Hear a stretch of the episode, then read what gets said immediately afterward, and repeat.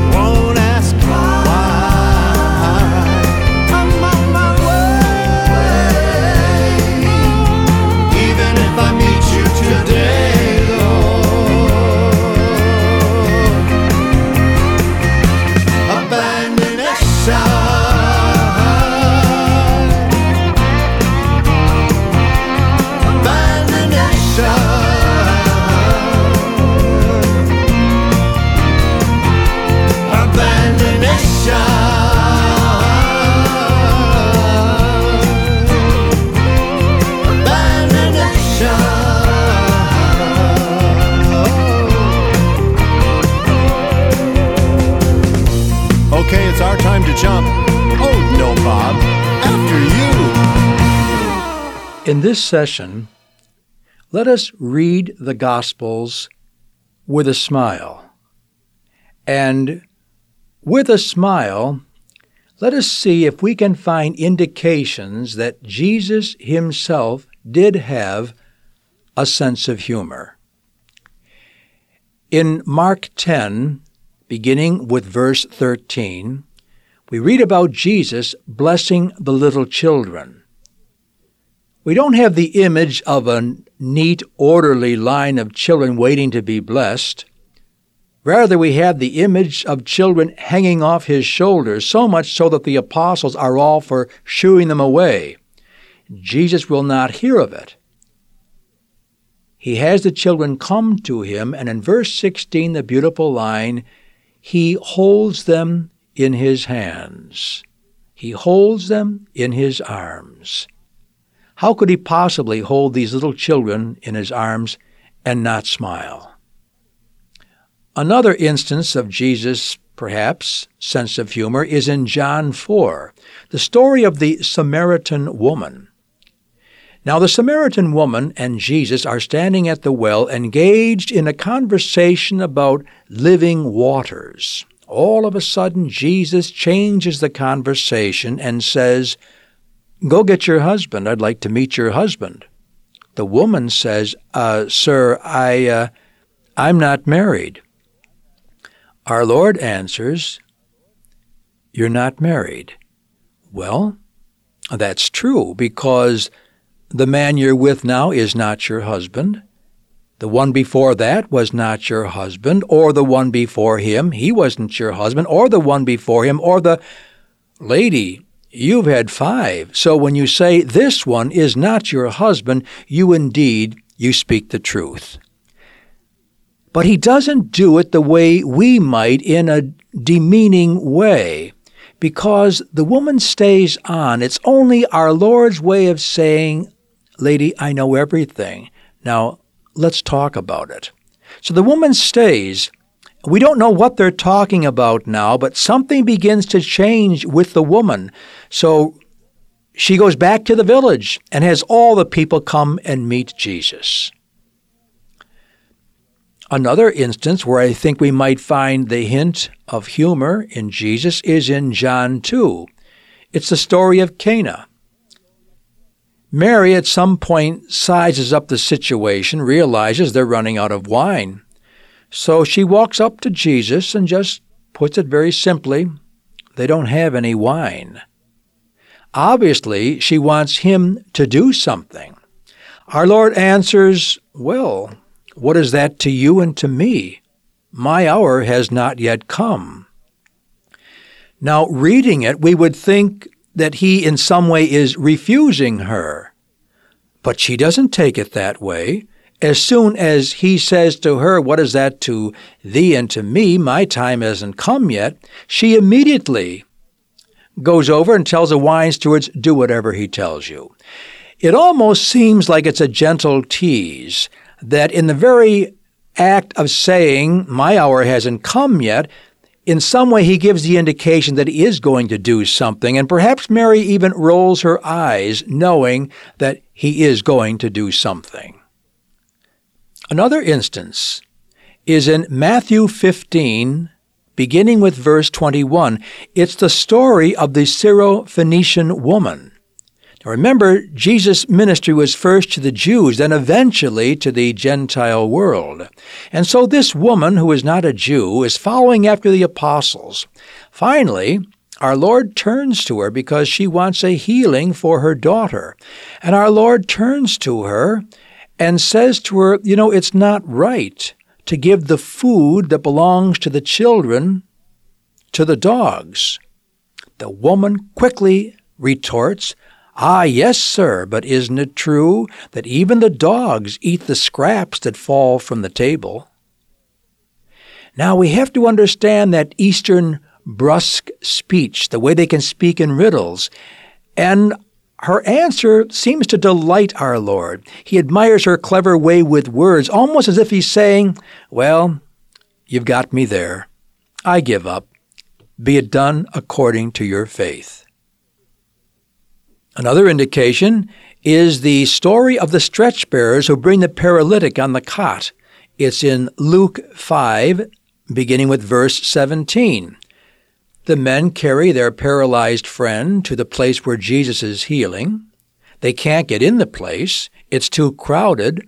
One of them gets an idea why don't we go up on top of the roof, take off the tiles, and lower the stretcher right in front of the Master. And that's what they do. Inside the dwelling, Jesus is healing, talking to people. They look up at the roof as the roof becomes dismantled, and the stretcher bearers lower the cot at the very feet of Jesus. It says that he's impressed by their faith. I think he's also impressed by their ingenuity, their creativity, and he can't help but smile at these men who have thought of a clever way to go to the head of the line. I think sometimes the apostles also had a sense of humor. For example, in Luke 8 43, the woman with the hemorrhage has just threaded her way through the crowd, and she thinks to herself, if I can just touch his robe, I will be healed. And she indeed is healed. So suddenly Jesus says, Someone has just touched me. The apostles answer back, Master, you want to know who touched you? Everyone's pushing, shoving, and you want to know who touched you? And our Lord says, No, no, I don't mean that way. Someone touched me in the way of faith that I have felt power go out from me. Well, then the apostles get serious. Oh, someone here has been healed. Please come forward. On another occasion, the apostles are rejected. They're not received or accepted by one village. And so James and John seriously go to the Lord and says, "Well, master, shall we send down fire and destroy them?" Well, at that moment, our Lord rebukes them. Don't they understand the message of gentleness and love, the power of love? But later on in another gospel, Mark is listing the names of the apostles. And in Mark 3, verse 17, after he has said that Peter is to be called rock, then he gives the names James and John, and there seems to be a nickname that Jesus has given them. He now calls them sons of thunder, and it probably comes from this incident. So he gives them a little nickname because now he can smile that they could be so far from the message that our Lord is trying to teach. Now, we're not trying to begin a whole new school of exegesis now, but I think there are indications that Jesus had a sense of humor. And even if these things were not said the way we have just read them, I think the conclusion still comes out that, of course, of course, Jesus had a sense of humor. If he was human, then he was humorous. It really goes together. One of the best qualities that human beings have is our sense of humor. If the beat of the drum and the bass makes you dance, don't forget made your heart. Give the good Lord a chance. You can't see who you are in that mirrored disco ball. It just spins you around, so hear the church bells that call.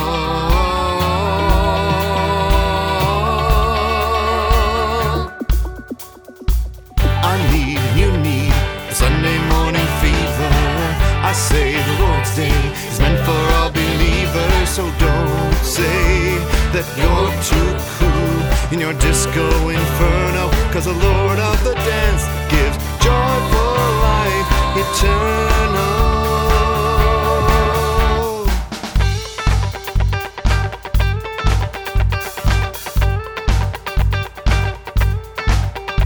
If you get down on the floor with your Tony Manero moves, forget to get up Sunday with your God. You need to groove. As the lights of the strobe get your dancing feet to glide. Come with us, do the hustle to learn the Holy Spirit stride.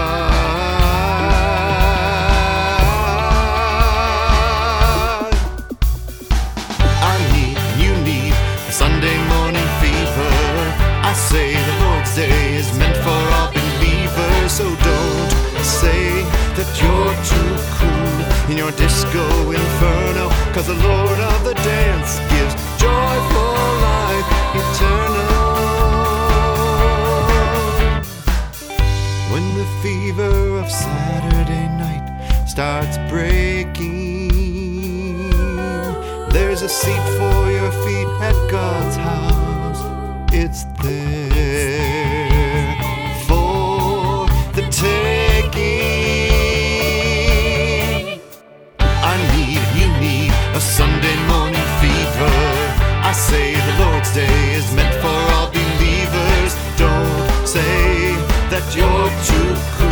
in your disco inferno, cause the Lord of the dance gives joyful life eternal.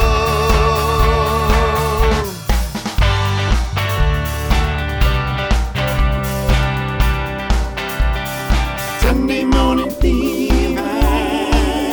Father BG? Father BQ.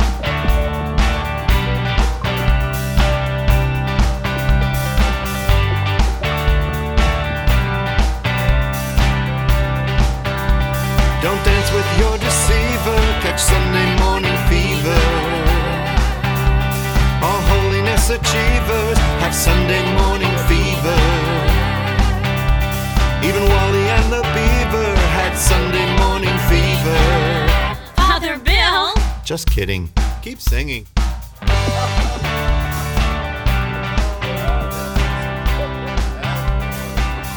Life is a journey, and we are all pilgrims.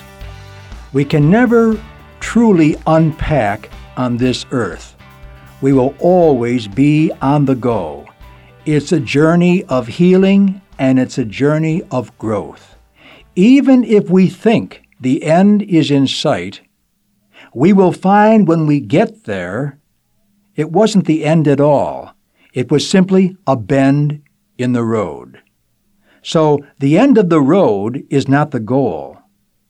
The goal is the journey itself. The journey is the goal. To be on the right road, that's the goal. Maybe all our lives we've been following aimless detours. Maybe we've been going backwards. Just to realize that life is a journey and we never reach the end, that can be the most important giant step forward in our journey that we have ever had. The wonderful thing about this is we don't have to finish the journey. We don't have to get to the end of the road. But we must be on the road. We must be on the way. If we were requested or expected by God to reach the end of the road, to be completely healed, to be completely spiritually grown, how unfair of God. Because we die when we least expect that we are going to die. We die while we are on the way, not when we reach the end of the road. So, all that God expects us to do is to be on that road, to be on that journey. I don't think on Judgment Day that God is going to ask us, What did you do? What did you accomplish during your lifetime on earth? I think the important question God is going to ask us is, My child, what were you trying to do? I think the marks we get for effort are going to be very important in heaven. I think the road to heaven is paved with good intentions. We've heard it the other way, but I think if the intentions are good and honorable and serious, the road to heaven is paved with good intentions. I think heaven will be full of surprises. We'll be surprised to find out who are the real celebrities in heaven. And in heaven, we may find out that what we called our greater successes may not be that important in the eyes of God. Maybe the time was right, the people were there to support us, and therefore we enjoyed a success. But we might find out that what we regarded here on earth as our failures in life in eternal life may be called our successes because maybe the time was not right. Maybe the support system of other people was not there, and then we are the ones who had that failure. But the intention was there, the real effort was there, genuine love was there, and even though the world called it a failure, we may find out in heaven it's known as a success. So on this journey called life, life is not a finished product. Life is rather an ongoing process that never ends. We will be growing, we will be healing until the day that we die. Our life, our spiritual journey, is a work of art. It's never finished, it's never completed.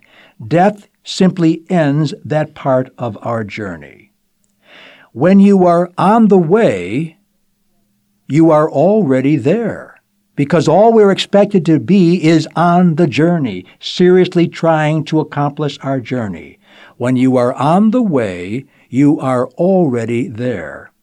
I preached this one time to a community of sisters, and now they have a banner in their auditorium announcing and encouraging everyone on their journey. In large, large letters, the banner says, When you are on the way, you are already there. I'd like to share a passage from a book called Zorba the Greek.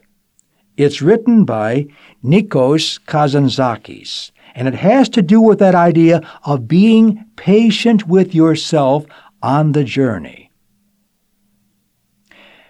I remembered one morning when I discovered a cocoon in the bark of a tree just as the butterfly was making a hole in its case and preparing to come out. I waited a while, but it was too long appearing, and I was impatient. I bent over the cocoon and breathed on it to warm it. I warmed it as quickly as I could and the miracle began to happen before my eyes faster than life. The case opened, the butterfly started slowly crawling out, and I shall never forget my horror when I saw how its wings were folded back and crumpled. The wretched butterfly tried with its whole trembling body to unfold them. I bent over it I tried to help it with my breath. In vain. It needed to be hatched out patiently. and the unfolding of the wings should have been a gradual process in the sun. Now it was too late. My breath had forced the butterfly to appear, all crumpled, before its time. It struggled desperately, and a few seconds later it died in the palm of my hand. That little body is, I do believe, the greatest weight I have on my conscience, for I realize today that it is a mortal sin to violate the great laws of nature. We should not hurry. We should not be impatient. Rather, we should confidently obey the eternal rhythm. I sat on a rock to absorb this thought. Ah, if only that little butterfly could always flutter before me to show me the way. So, on your journey, be patient with yourself. We are fragile works of art that God is trying to do something beautiful in our lives. Be patient and remember when you are on the way, you are already there.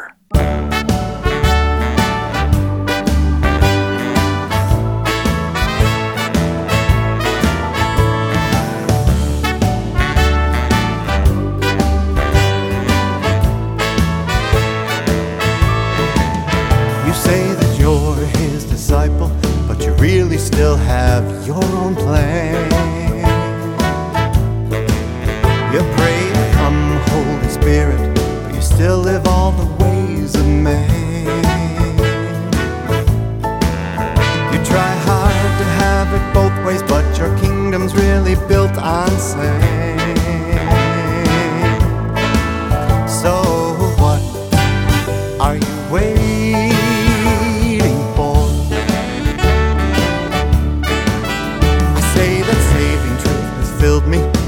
have I heard my own tongue speak?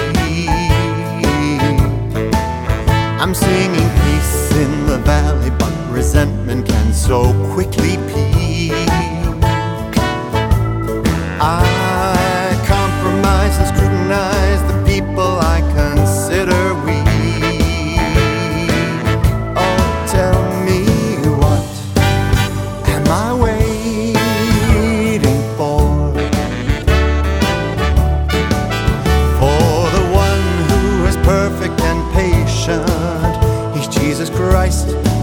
Merciful Lord. He invites, He doesn't force your conversion.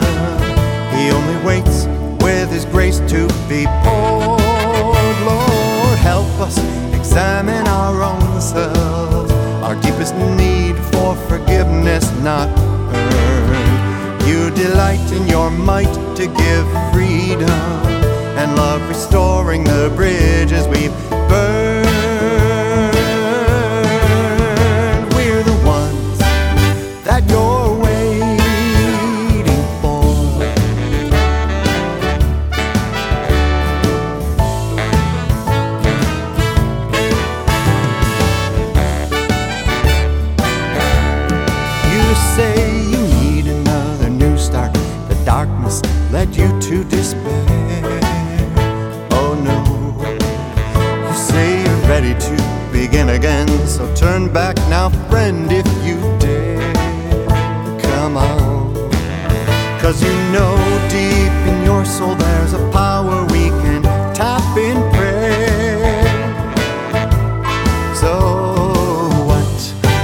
Are you waiting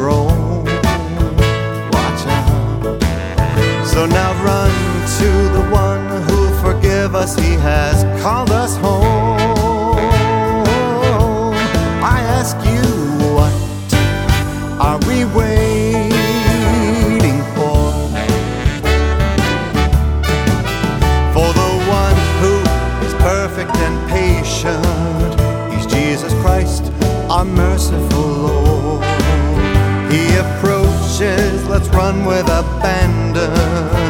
We're the ones who need His grace is poured. Lord, touch all our weakness with mercy. Speak your word of forgiveness not earned. Break the bonds of our pride through your healing. What a miracle when hearts are turned.